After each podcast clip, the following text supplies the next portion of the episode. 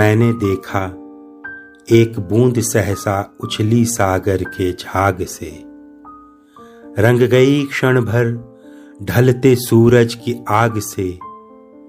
मुझको दिख गया सूने विराट के सम्मुख, हर आलोक छुआ अपनापन है उन्मोचन नश्वरता के दाग से। मैंने देखा एक बूंद सहसा उछली सागर के झाग से।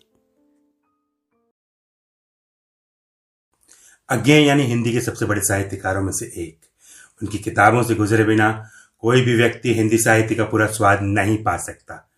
हिंदी के संभवतः सबसे विवादास्पद लेखक भी वही हैं।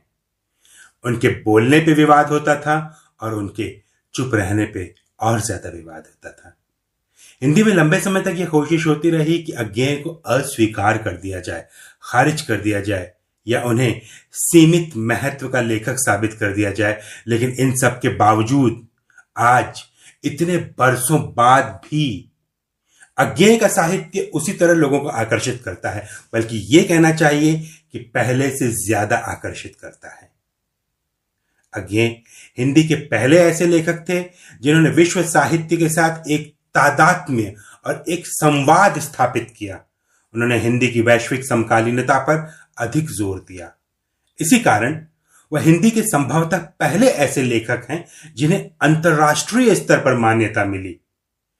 साहित्य अकादमी और ज्ञानपीठ जैसे भारतीय पुरस्कारों के अलावा उन्हें 1983 में यूरोप का गोल्डन रीथ अवार्ड मिला। इसे पाने वाले वो एकमात्र भारतीय कवि हैं।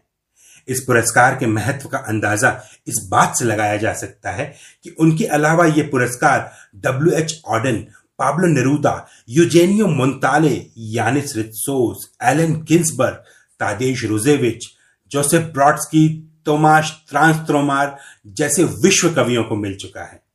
इनमें से कई तो नोबेल पुरस्कार विजेता हैं। ये सारे नाम मैंने क्यों गिनाए जानते हैं? ताकि हमारे नौजवान ये जान सकें कि हिंदी कविता का वैभव कितना बड़ा है। अज्ञेय नाम के महाकवि ने हिंदी कविता को कितनी ऊंचाई तक पहुंचाया, कितनी दूरी तक पहुंचाया। विश्व साहित्य का यह सागर चाहे जितना भी बड़ा हो, लेकिन अज्ञेय नाम की लहर की अपनी ही एक कहानी है। चंद्रशेखर आजाद के साथ बम बनाने वाले क्रांतिकारी अज्ञेय से लेकर महाबुद्ध की करुणा के गीत गाने वाले वात्स्यायन यानी अज्ञेय एक जीवनी। तूफान ने मुझे भी मथा है और वह लय मैंने भी पहचानी है। छोटी ही है पर सागर मेरी भी एक कहानी है। सागर को प्रेम करना मरण की प्रच्छन्न कामना है तो क्या, मरण अनिवार्य है, प्रेम स्वच्छंद वरण है। छोटी ही है पर सागर मेरी भी एक कहानी है। छोटी ही है पर सागर मेरी भी एक कहानी है। लगभग 16 साल की उम्र में मैंने हिंदी साहित्य की किताबों को गंभीरता से पढ़ना शुरू कर दिया था। तब मेरे सामने दो चीजें आई थी, अज्ञेय की कविताएं और सच्चिदानंद हीरानंद वात्स्यायन के निबंध। मैं दोनों को अलग अलग लेखक मान रहा था, लेकिन कुछ ही घंटों में मेरा भ्रम टूट गया। दोनों अलग नहीं बल्कि एक ही थे, सच्चिदानंद हीरानंद वात्स्यायन अज्ञेय। अज्ञेय उनका कवि नाम, उपनाम या फिर तखल्लुस था।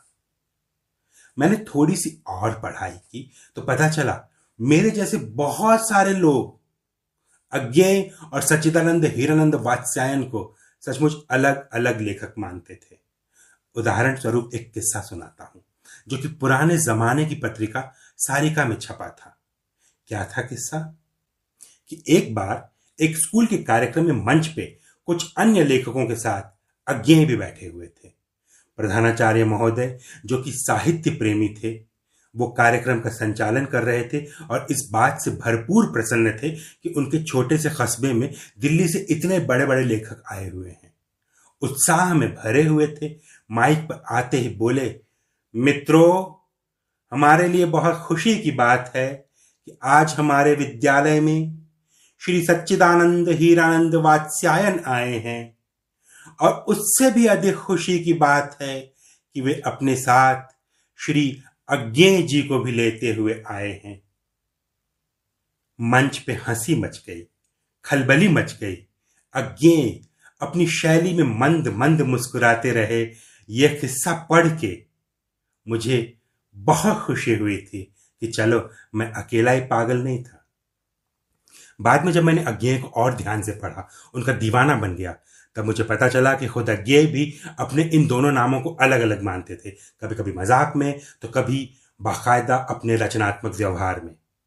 मोटे तौर पर शायद उनके मन में एक ऐसा विभाजन बना हुआ था कि उनके भीतर जो रचनाकार है उसका नाम अज्ञेय है, लेकिन जो व्यक्ति है उसका नाम सच्चिदानंद हीरानंद वात्स्यायन है।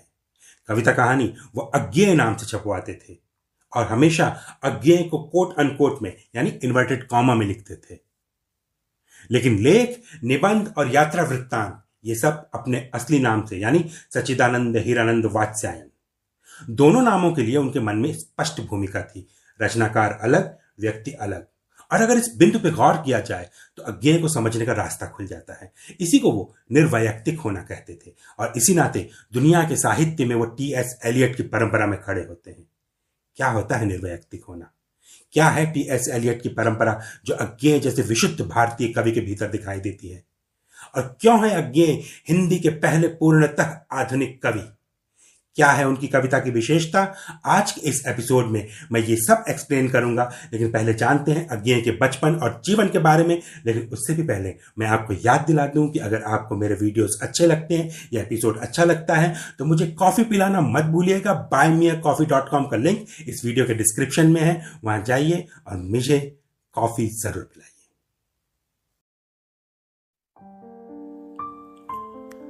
चांदनी चुपचाप सारी रात सूने आंगन में जाल रचती रही।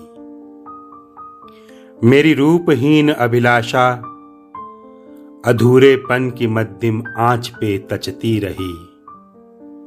व्यथा मेरी अनकही आनंद की संभावना के मनश्चित्रों से परचती रही। मैं दम साधे रहा, मन में अलक्षित आंधी मचती रही। प्रातः बस इतना कि मेरी बात सारी रात उघड़कर वासना का रूप लेने से बचती रही। चांदनी चुपचाप सारी रात सूने आंगन में जाल रचती रही। उत्तर प्रदेश में है महात्मा बुद्ध की निर्वाण स्थली कुशीनगर। वहां कासिया गांव के पास उस समय के मशहूर आर्कियोलॉजिस्ट हीरानंद शास्त्री अपनी टीम के साथ एक ऐतिहासिक स्थल की खुदाई कर रहे थे। 7 मार्च 1911 को उन्हें एक साथ 2 शुभ समाचार मिले।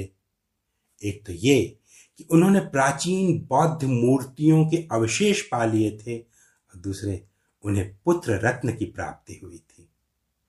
दोनों समाचारों में पवित्र आध्यात्मिक रिश्ता जान हीरानंद शास्त्री ने अपने बेटे का नाम रखा सच्चिदानंद यानी सत चित आनंद। वेदांत की फिलॉसफी में परम ब्रह्म का एक नाम है सच्चिदानंद, तो उस बालक को सच्चा कह के पुकारा जाने लगा। वो 10 भाई बहनों में चौथे नंबर पे थे। अपने बचपन में सच्चिदानंद सिर्फ 3 महीने के लिए स्कूल गए थे। उनका कोई भाई बहन स्कूल नहीं गया था। पिता के तबादलों के कारण वे लोग बार बार शहर बदलते थे, इसीलिए उनकी सारी पढ़ाई घर पे होती थी। ठीक उम्र होने के बाद वे 10वीं की परीक्षा देते और आगे कॉलेज की पढ़ाई के लिए दाखिला ले लेते। सच्चिदानंद के चारों ओर पुरातत्व के अवशेष थे, इसीलिए उनके भीतर एक विशिष्ट इतिहास बोध पनपा। जो पुल बनाएंगे वे अनिवार्यतः पीछे रह जाएंगे। सेनाएं हो जाएंगी पार, मारे जाएंगे रावण, जयी होंगे राम। जो निर्माता रहे इतिहास में बंदर कहलाएंगे। सारी पढ़ाई घर में ही हुई थी, तो उन्होंने सबसे पहले सीखी संस्कृत, फिर सीखी फारसी और फिर अंग्रेजी सीखी। इन सब के बीच हिंदी अपने आप सीख ली। सच्चिदानंद का परिवार था पंजाबी ब्राह्मण परिवार। जन्म लिया उत्तर प्रदेश के कुशीनगर में। बचपन कश्मीर, नालंदा, लखनऊ, मद्रास जैसी अनेक जगहों पे रहते हुए बीता। बड़े होने के बाद अमेरिका से लेकर जापान तक तमाम तरह की यात्राएं करते रहे। देखिए, अज्ञेय के साहित्य में जो एक वैश्विक दृष्टि नजर आती है उसका मूल इन्हीं सब बातों में है। एक बच्चे के रूप में सच्चिदानंद शरारती तो थे, लेकिन अपना अधिकांश समय अकेले ही बिताया करते थे। अंग्रेजी में कहावत है कि a healthy child must be a naughty child, तो सच्चिदानंद ऐसे ही थे। घर में जितनी दवाइयां बच्चों की पहुंच में होती घोल घाल के अपने भाइयों को पिला देते थे, फिर हंगामा मचता था। तैरना नहीं आता था, फिर भी नदी में कूद गए थे और ऐसे बेहोश हुए कि बड़े प्रयासों के बाद होश में आ पाए। इस पे भी खूब हंगामा मचा। उस छोटी सी उम्र में भी सच्चिदानंद प्रकृति के साथ पर्याप्त समय गुजारते। वो प्रकृति चित्रण के अद्भुत कवि बने, इसका सूत्र कहीं न कहीं उनके बचपन में है। बुलबुल से लेकर मोर तक, गिलहरी के बच्चे से लेकर तेंदुए के बच्चे तक सच्चिदानंद ने अपने जीवन में बेशुमार जानवर पाले और बचपन में ही वह एक पत्रिका के संपादक भी बन गए थे। जी हाँ, एक घरेलू पत्रिका। 6 साल की उम्र से ही उन्होंने लिखना शुरू कर दिया था। अंग्रेजी और हिंदी दोनों भाषाओं में लिखते थे, लेकिन 9 साल की उम्र तक पहुंचते पहुंचते उनके भीतर अंग्रेजों के प्रति रोष भरने लगा था, क्योंकि वो देख रहे थे उनके आसपास अंग्रेज जुल्म कर रहे थे। इसीलिए उन्होंने अंग्रेजी में लिखना छोड़ दिया। 12 साल की उम्र में उन्होंने एक किताब पढ़ी, शिव प्रसाद गुप्त की पृथ्वी प्रदक्षिणा। उसमें चित्रों और कथाओं से ऐसे प्रभावित हुए कि उसी में से एक कहानी निकालकर नियाग्रा प्रपात के बारे में एक कविता लिख दी। उनके पिताजी उस कविता को सुन के खुश हो गए और उन्हें ₹5 का पुरस्कार दिया। 1923 में ₹5। सच्चिदानंद की तो जैसे लॉटरी लग गई। उन पैसों से बहुत सारा कागज खरीद के लाए और एक पत्रिका शुरू कर दी, आनंद बंधु। पूरी पत्रिका वो हाथ से लिखते थे, घर, परिवार और रिश्तेदारों के बीच सर्कुलेट करते थे। अपनी पत्रिका के लिए उन्होंने बाकायदा 15-20 ग्राहक भी बना लिए थे, जिनमें डॉक्टर और राय बहादुर लोग शामिल थे, जो न केवल उनकी पत्रिका में छपी रचनाओं को पढ़ते थे बल्कि सच्चिदानंद से मिलके उन सब पे आलोचनात्मक चर्चा भी करते थे। यानी सच्चिदानंद हीरानंद वात्स्यायन बचपन से ही बेहद उद्यमी यानी एंटरप्राइजिंग किस्म के व्यक्ति थे। 12 की उम्र में लेखन के लिए पहला पुरस्कार मिला ₹5 का, तो उससे पत्रिका शुरू कर दी। और 67 की उम्र में देश का सबसे बड़ा पुरस्कार मिला ज्ञानपीठ, तो उसके पैसों से वत्सल निधि बना दी। अज्ञेय उस तरह के व्यक्ति और लेखक थे जो समाज से जितना लेते उससे अधिक समाज को देने की कोशिश करते थे, उम्र चाहे कम रही हो या ज्यादा। एक तीक्ष्ण अपांग से कविता उत्पन्न हो जाती है। एक चुंबन में प्रणय फलीभूत हो जाता है। पर मैं अखिल विश्व का प्रेम खोजता फिरता हूं, क्योंकि मैं उसके असंख्य हृदयों का गाथाकार हूं। एक ही टीस से आंसू उमड़ आते हैं, एक झिड़की से हृदय उच्छ्वसित हो उठता है। पर मैं अखिल विश्व की पीड़ा संचित कर रहा हूं, क्योंकि मैं जीवन का कवि हूं, क्योंकि मैं जीवन का कवि हूं। लेखन के प्रति सच्चिदानंद के भीतर यह दिलचस्पी लगातार बढ़ती गई। वो मैथिली शरण गुप्त को अपना काव्य गुरु मानते थे। किशोरावस्था में ही वह उनकी कविताओं के प्रेम में पड़ गए थे। गुप्त जी की अधिकांश कविताएं सरस्वती पत्रिका में छपती थीं और सरस्वती का हर अंक हीरानंद शास्त्री संभाल के रखते थे। उन्होंने 20 साल के अंकों की पूरी फाइल बना के रखी थी। सच्चिदानंद उस पत्रिका में से मैथिली शरण गुप्त की कविताओं को अपनी कॉपी में नकल करके उतार लेते थे।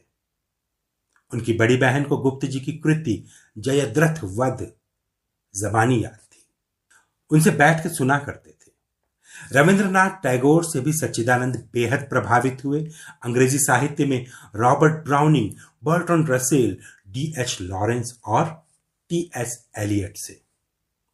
लेकिन पढ़ाई और लिखाई का यह फूल उनके मन में पूरी तरह खिल पाता उससे पहले ही वो स्वतंत्रता आंदोलन में कूद पड़े।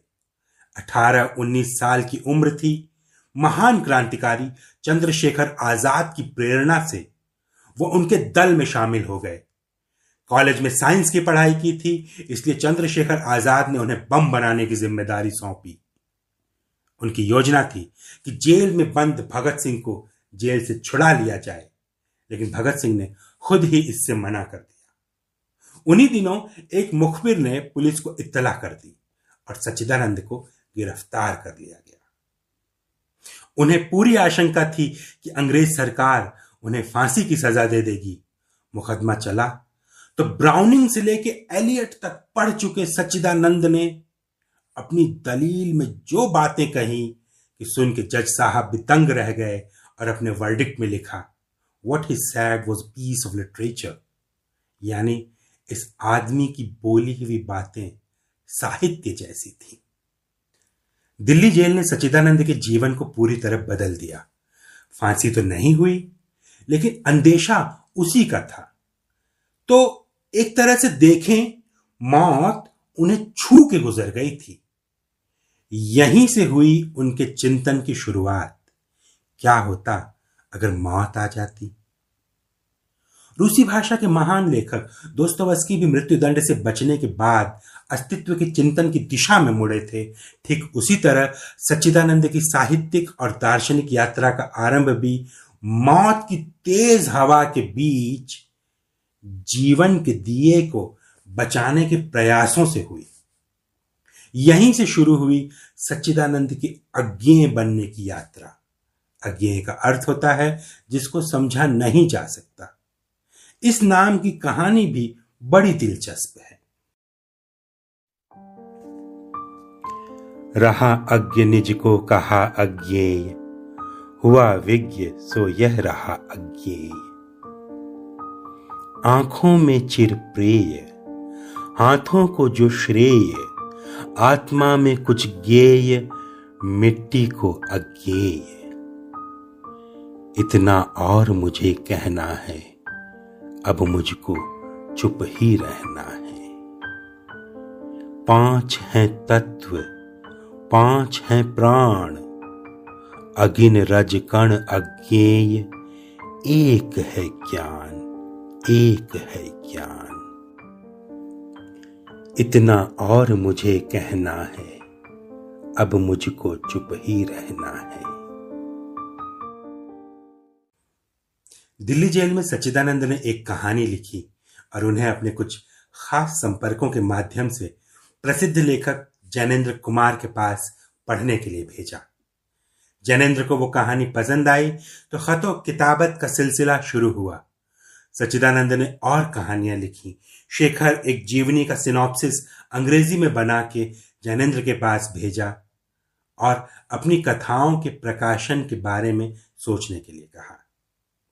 जैनेन्द्र ने एक कहानी प्रेमचंद के पास भेजी और कहा, कहानी के लेखक का नाम अज्ञेय है, यानी जिसे बताया नहीं जा सकता क्योंकि वो जेल में है और अपनी आइडेंटिटी रिवील नहीं करना चाहता। तब प्रेमचंद ने अज्ञेय नाम से ही उस कहानी को प्रकाशित कर दिया। इस तरह देखें तो उन्हें अज्ञेय नाम देने का श्रेय जैनेन्द्र और प्रेमचंद दोनों को है। खुद अज्ञेय को यह नाम कभी पसंद नहीं था, लेकिन उसके बाद भी वो जीवन भर इसका प्रयोग करते रहे और दुनिया उन्हें इसी नाम से बेहतर जानती है। पहली कहानी छपते ही जेल में उनका लेखन और पठन रफ्तार से होने लगे। शेखर एक जीवनी उन्होंने जेल में ही लिखी थी। एकांतवास की आदत उन्हें जेल में भी थी, इसीलिए खास गुजारिश करके उन्होंने अपना कमरा अलग करवा लिया था ताकि वो ज्यादा पढ़ लिख सकें। इसीलिए अज्ञेय लेखन को कला के साथ साथ कौशल और क्षमता की चीज भी मानते थे। वो साफ तौर पर नए लेखकों को सलाह देते थे कि यदि वे उपन्यास लिखना चाहते हैं तो उन्हें कम से कम 6 महीने तक अपनी थीम के बारे में ज्ञान और अनुभव अर्जित करना चाहिए। कम से कम 6 महीने तक, इससे अधिक हो जाए तो समझिए कि वो बोनस है। अपना पूरा काम पहले नोट्स की शक्ल में लिखा जाए, उसके बाद अपनी पूरी कथा का एक प्रारूप बनाया जाए, उसे अलग अलग चैप्टर में विभाजित किया जाए और तब लिखना शुरू किया जाए। मैं प्रयत्न करता हूं कि अनुभव के विस्तार और गहराई को बनाए रखूं, इसीलिए नोट्स लेता रहता हूं, प्लानिंग करता रहता हूं, यहां तक कि कागज पर लिखने से पहले 1-2 बार रचना को मन में ही लिख लेता हूं। अच्छे वाक्यों, कथोपकथन के अंशों, मार्मिक उक्तियों को नोट करता चलता हूं। कौन कहां जाएगा ये पहले ही अंकित कर देता हूं। कोई अच्छी इमेज सूझती है तो उसे लिख लेता हूं। वाद विवाद के लिए प्रश्न नोट कर लेता हूं। उपन्यास लिखते समय अपने इस भंडार में से उपयुक्त सामग्री निकाल लेता हूं और उसे उपन्यास के भीतर की स्थिति के अनुसार ढाल लेता हूं। अज्ञेय उन लेखकों में से थे जो स्मृति और कल्पना के साथ साथ स्वप्न को भी महत्वपूर्ण मानते थे। उनकी किताबों के कई दृश्य दरअसल उनके द्वारा देखे गए स्वप्न ही थे।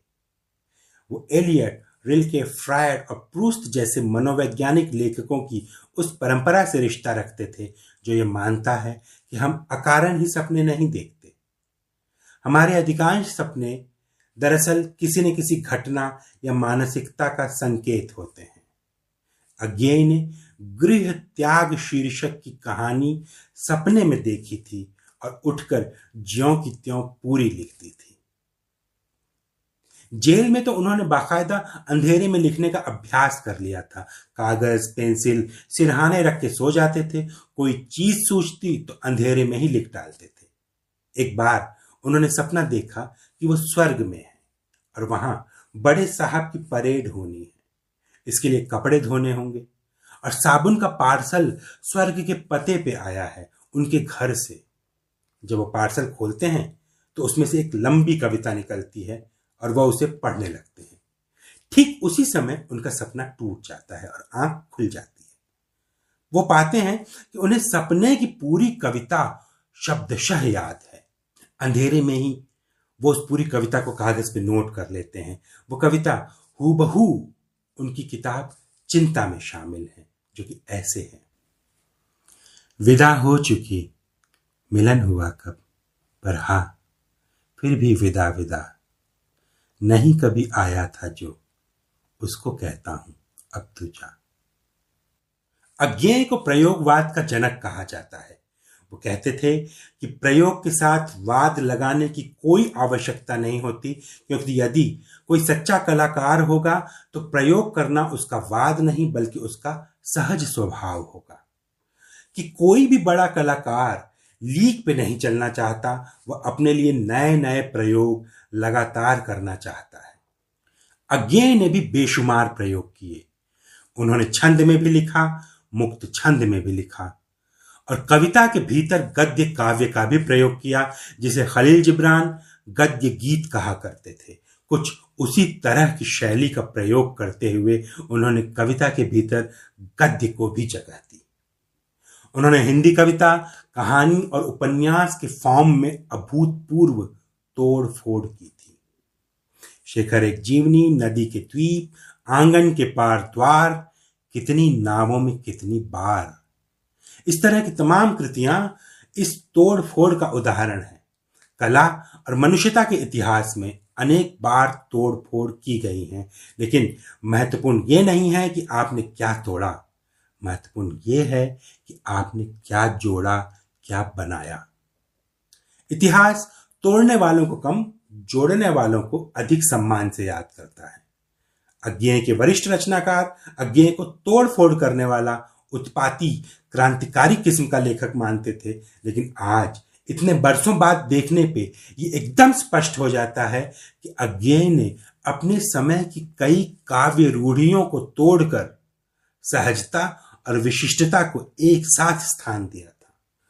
अज्ञेय ने आजीवन साहित्य की सरस्वती की उपासना की, लेकिन वीणा वादिनी से वर नहीं मांगा। आधुनिक कवि कभी वर नहीं मांगता, बल्कि वह हृदय के भीतर रहने वाली आत्मशक्ति को जगाना चाहता है। प्रसाद और निराला में आधुनिकता खोजनी पड़ती है, लेकिन अज्ञेय में आधुनिकता का बोध अंतर्धारा की तरह बहता रहता है, सदा नीरा रहता है। इस विकास गति के आगे है कोई दुर्दम शक्ति कहीं, जो जग की सृष्टा है, मुझको तो ऐसा विश्वास नहीं। मैं भी एक प्रवाह में हूं, लेकिन मेरा रहस्यवाद ईश्वर की ओर उन्मुख नहीं है। मैं उस असीम शक्ति से संबंध जोड़ना चाहता हूं, अभिभूत होना चाहता हूं, जो मेरे भीतर है। अज्ञेय हिंदी में व्यक्ति स्वातंत्र की खोज के आरंभिक रचनाकार थे और ऐसा करते समय वह वैश्विक समकालीनता से पीछे नहीं थे, बल्कि कदम से कदम मिला के चल रहे थे। मानवीय स्वतंत्र अस्तित्व की प्रतिष्ठा और व्यक्ति के स्वातंत्र की खोज अज्ञेय की साहित्य साधना का मूल बीज है, जिसका सूत्रपात वह शेखर के जीवन दर्शन में कर देते हैं। वह मनुष्य की आंतरिक शक्ति को ही पूज्य मानते हैं। वेदांत कहता है अहम ब्रह्मास्मि तत्वमसि, और बुद्ध कहते हैं कहीं दूसरी जगह मत देखो, अपना दीपक तुम खुद ही हो। अज्ञेय उन्हीं प्राचीन भारतीय विचारों और आधुनिक रूप विधान का अद्भुत सम्मिश्रण है, अर्थात वह पश्चिम के आधुनिक साहित्य से फॉर्म लेते हैं और उसमें भारतीय ज्ञान परंपरा को समाविष्ट करते हैं। यही अज्ञेय की आधुनिकता है और यही सारे संसार की आधुनिकता है कि रूढ़ियों को तोड़ो किंतु परंपरा का विस्तार करते चलो, कि सबसे पहले रूढ़ी और परंपरा में अंतर करना सीखो, कि जैसे खेत में से खरपतवार निकाल दी जाती है लेकिन बालीदार पौधों को बचाए रखा जाता है, उसी तरह रूढ़ियां हटाने की चीज है लेकिन परंपरा गर्व करने की चीज है। यदि संसार की समस्त कलाओं में व्याप्त आधुनिकता का अध्ययन किया जाए तो हम पाएंगे कि आधुनिकता दरअसल अपनी ही परंपरा का पुनराविष्कार है, कि बाबा आदम के जमाने की बैलगाड़ी भी पहिए पे चलती थी और आज करोड़ों रुपए में बिकने वाली फर्राटा कार भी पहिए पे चलती है। फर्क है तो टेक्निक, डिजाइन, स्टाइल और एफिशिएंसी का। उसी तरह मूलभूत विचार पहियों की तरह हैं, वैसे ही रहेंगे। समय समय पे उन विचारों को अभिव्यक्त करने की शैली बदलती जाएगी। अत्यंत कम शब्दों में आधुनिकता यही है। मनुष्य की मूल अनुभूतियों और विचारों को निरंतर नई नई शैली से अभिव्यक्त करना यानी आधुनिक होना। अज्ञेय ने अपनी रचनाओं में आधुनिकता को इसी तरह पकड़ा था, इसीलिए उनकी रचनाएं डायनामिक हैं। हर 5 साल में अज्ञेय बदल गए, पुराने प्रतीकों को उन्होंने खुद ही बदल डाला।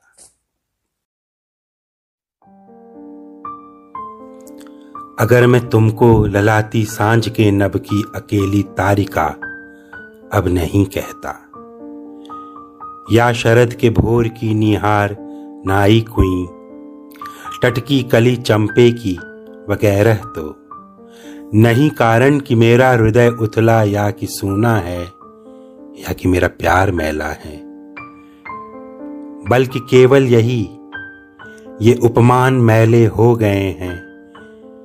देवता इन प्रतीकों के कर गए हैं कूच, कभी बासन अधिक घिसने से मुलम्मा छूट जाता है।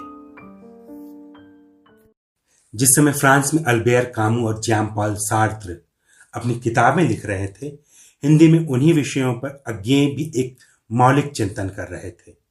कामू की अजनबी पतन और अज्ञेय की शेखर एक जीवनी समकक्ष कृतियां हैं।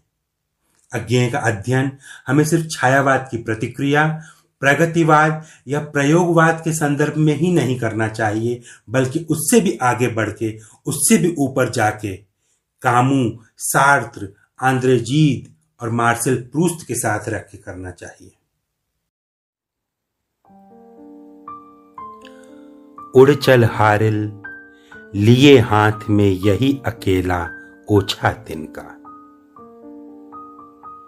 उषा जाग उठी प्राची में कैसी बाट भरोसा किनका, उड़ चल हारिल लिए हाथ में यही अकेला ओछा तिनका। शक्ति रहे तेरे हाथों में छुट न जाए यह चाह सृजन की, शक्ति रहे तेरे हाथों में रुक न जाए यह गति जीवन की।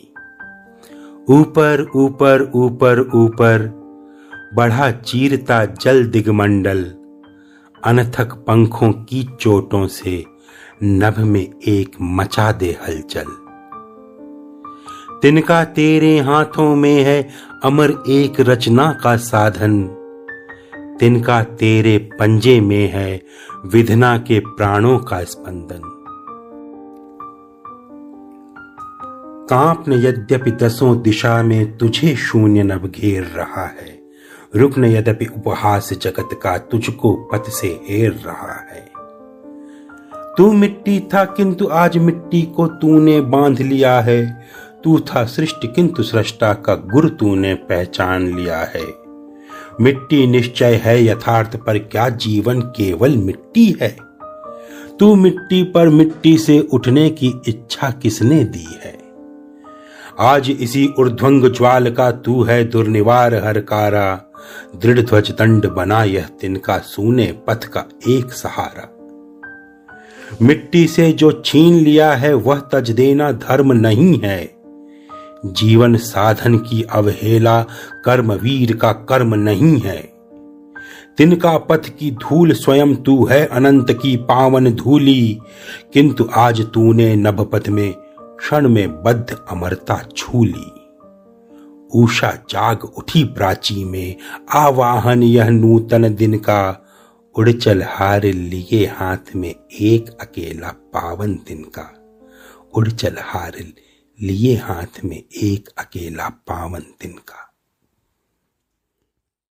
ये एक अकेली कविता पूरे अज्ञेय का निचोड़ है, उनका सार तत्व इसी कविता में है। किंतु आज तूने नभपथ में क्षण में बद्ध अमरता छू ली, क्षण में बद्ध अमरता यही अज्ञेय का अभीष्ट है। हर अच्छा कवि अमरता को क्षण में बांध लेना चाहता है, वो जीवन को इतना दूर से देखता है कि जीवन एक क्षण जितना दिखने लगता है।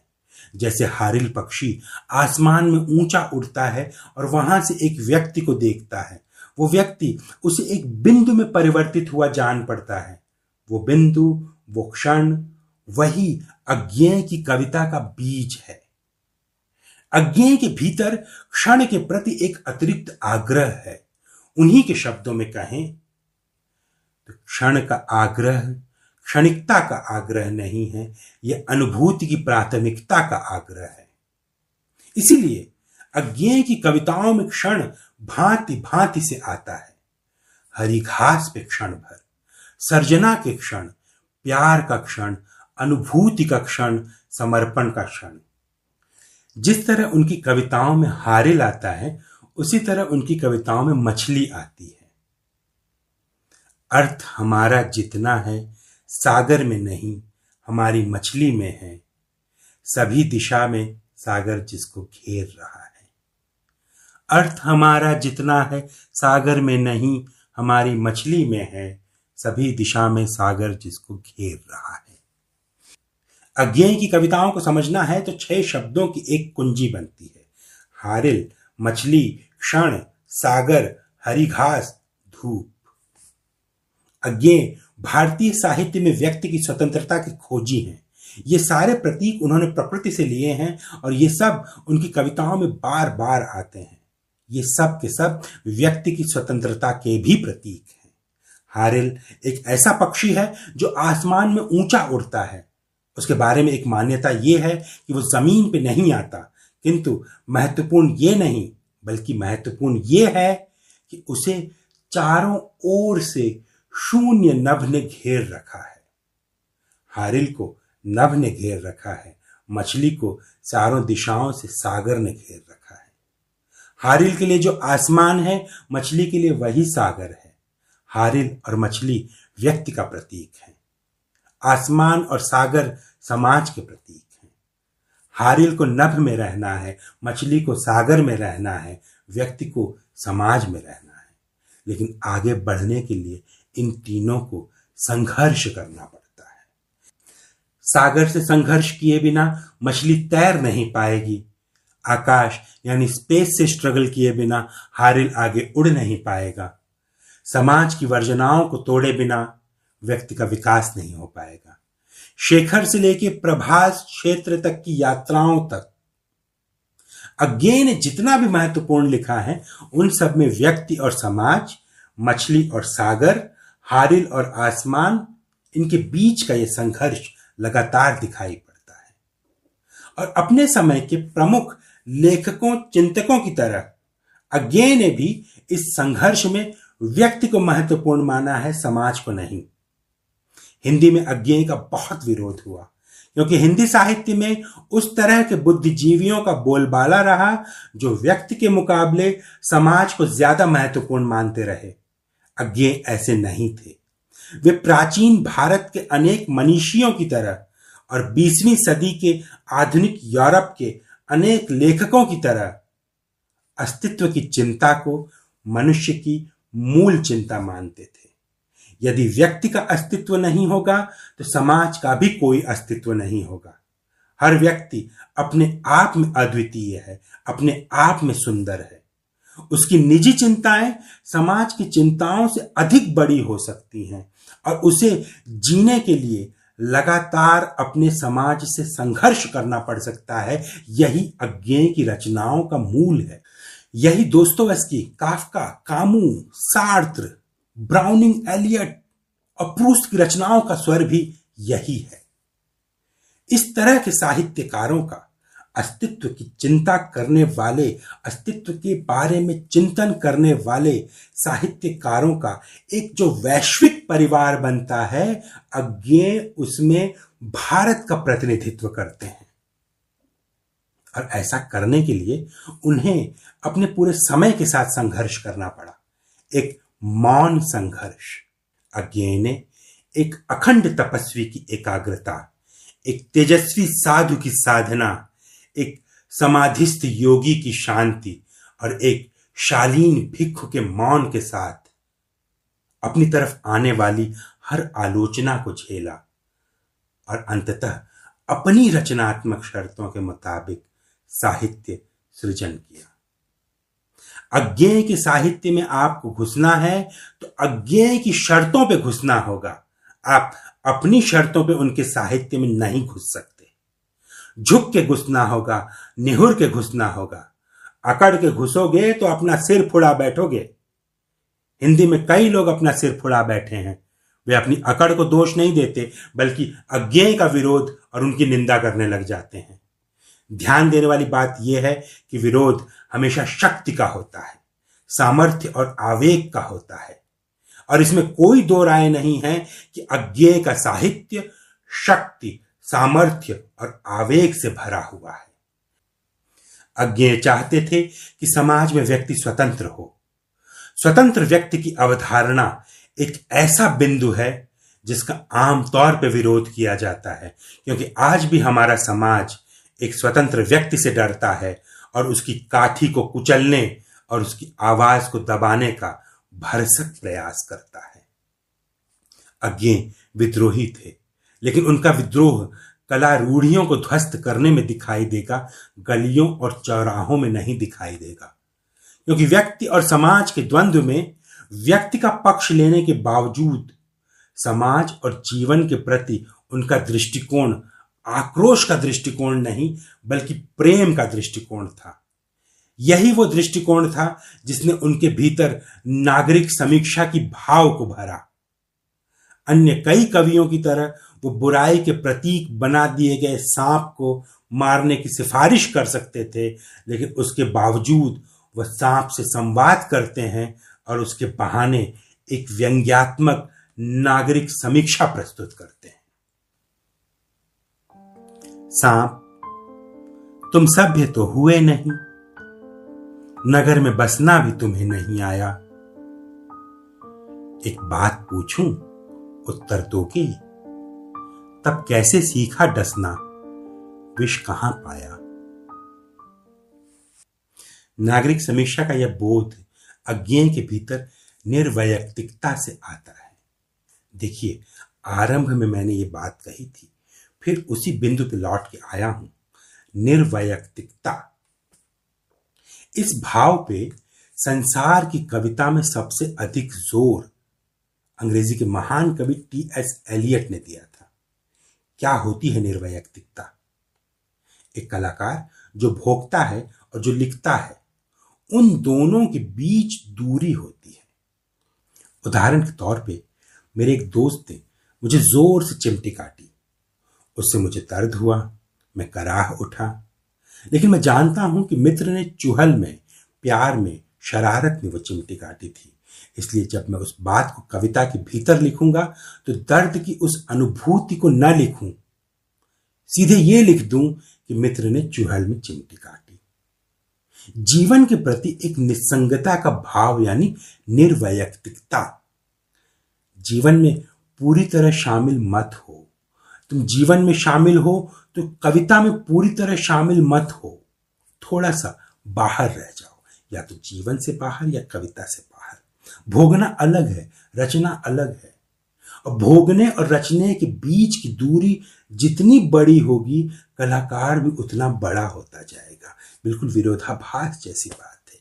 ये बात एलियट कहते थे, ये बात अज्ञेय कहते थे। एक अच्छा डॉक्टर अपने मनुष्य को अलग करके डॉक्टरी करता है। यदि वो अपने मनुष्य को अपने ऊपर हावी होने देगा तो डॉक्टरी का कर्म वो पूरी तरह से कर नहीं पाएगा, क्योंकि डॉक्टरी के लिए जिस कौशल की आवश्यकता होती है वह उसका मनुष्य दबा देगा। इसी तरह कविता में होता है। टीएस एलियट ने इस सिद्धांत को विशेष जोर देकर के समझाया कि कवि के पास दो व्यक्तित्व होने चाहिए, एक उसका खुद का कवि व्यक्तित्व, दूसरे उसका साधारण मनुष्य व्यक्तित्व। तभी उसके भीतर अपने विषय के प्रति एक ईमानदारी आ पाएगी। तभी उसकी कविता एक भावुक उच्छ्वास बनने के बजाय एक सार्थक कलाकृति में तब्दील हो पाएगी। इसको अगर और आसानी से समझना हो तो एक शब्द है डिटैचमेंट। जिस बात को एलियट और अज्ञेय निर्वैयक्तिकता कह रहे हैं, बुद्ध ने उसी को विराग यानी डिटैचमेंट कहा था। यानी जिस चीज को तुम गौर से देखना चाहते हो उसको थोड़ा सा दूर से देखो, कि जिस चीज से तुम जुड़ना चाहते हो उसे थोड़ा सा दूर हो जाओ। और यही अज्ञेय का क्षणवाद भी है। जितना दूर से देखोगे, समय का एक हिस्सा तुमको क्षण की तरह दिखाई देने लगेगा। 2020 तुम्हें बहुत बड़ा दिखाई देता है, लेकिन 1920 के पूरे बरस को तुम एक क्षण की तरह देख सकते हो। 500 साल पहले की एक पूरी सदी को, मान लीजिए अकबर की पूरी सदी को हम एक क्षण की तरह देख लेते हैं और एक वाक्य में उसका वर्णन कर देते हैं। तो जितना दूर जाएंगे हम चीजों को उतना छोटा करके देख पाएंगे और उतना उससे निर्वैयक्तिक हो पाएंगे, उतना उससे डिटैच हो पाएंगे। यही है क्षण और यही है निर्वैयक्तिकता। याद कीजिए अब हारिल को, जितना ऊंचा उड़ेगा पृथ्वी पर मनुष्य को उतने छोटे बिंदु की तरह देखेगा। ये क्षण छोटा सा है, किंतु अज्ञेय बहुत बड़े हैं। वह हिंदी कविता की अद्वितीयता है, वह साहित्य के नभ में अकेले उड़ते हारिल हैं, वह भाषा के सागर से घिरी हुई मछली हैं। उसके बाद भी उड़ रहे हैं, तैर रहे हैं, हमेशा तैरते रहेंगे, हमेशा उड़ते रहेंगे, ऊपर ऊपर ऊपर ऊपर। बढ़ा चीरता जल दिगमंडल, अनथक पंखों की चोटों से नभ में एक मचा दे हलचल। साहित्य के नभ में अज्ञेय द्वारा मचाई गई हलचल बहुत लंबे समय तक बनी रहेगी।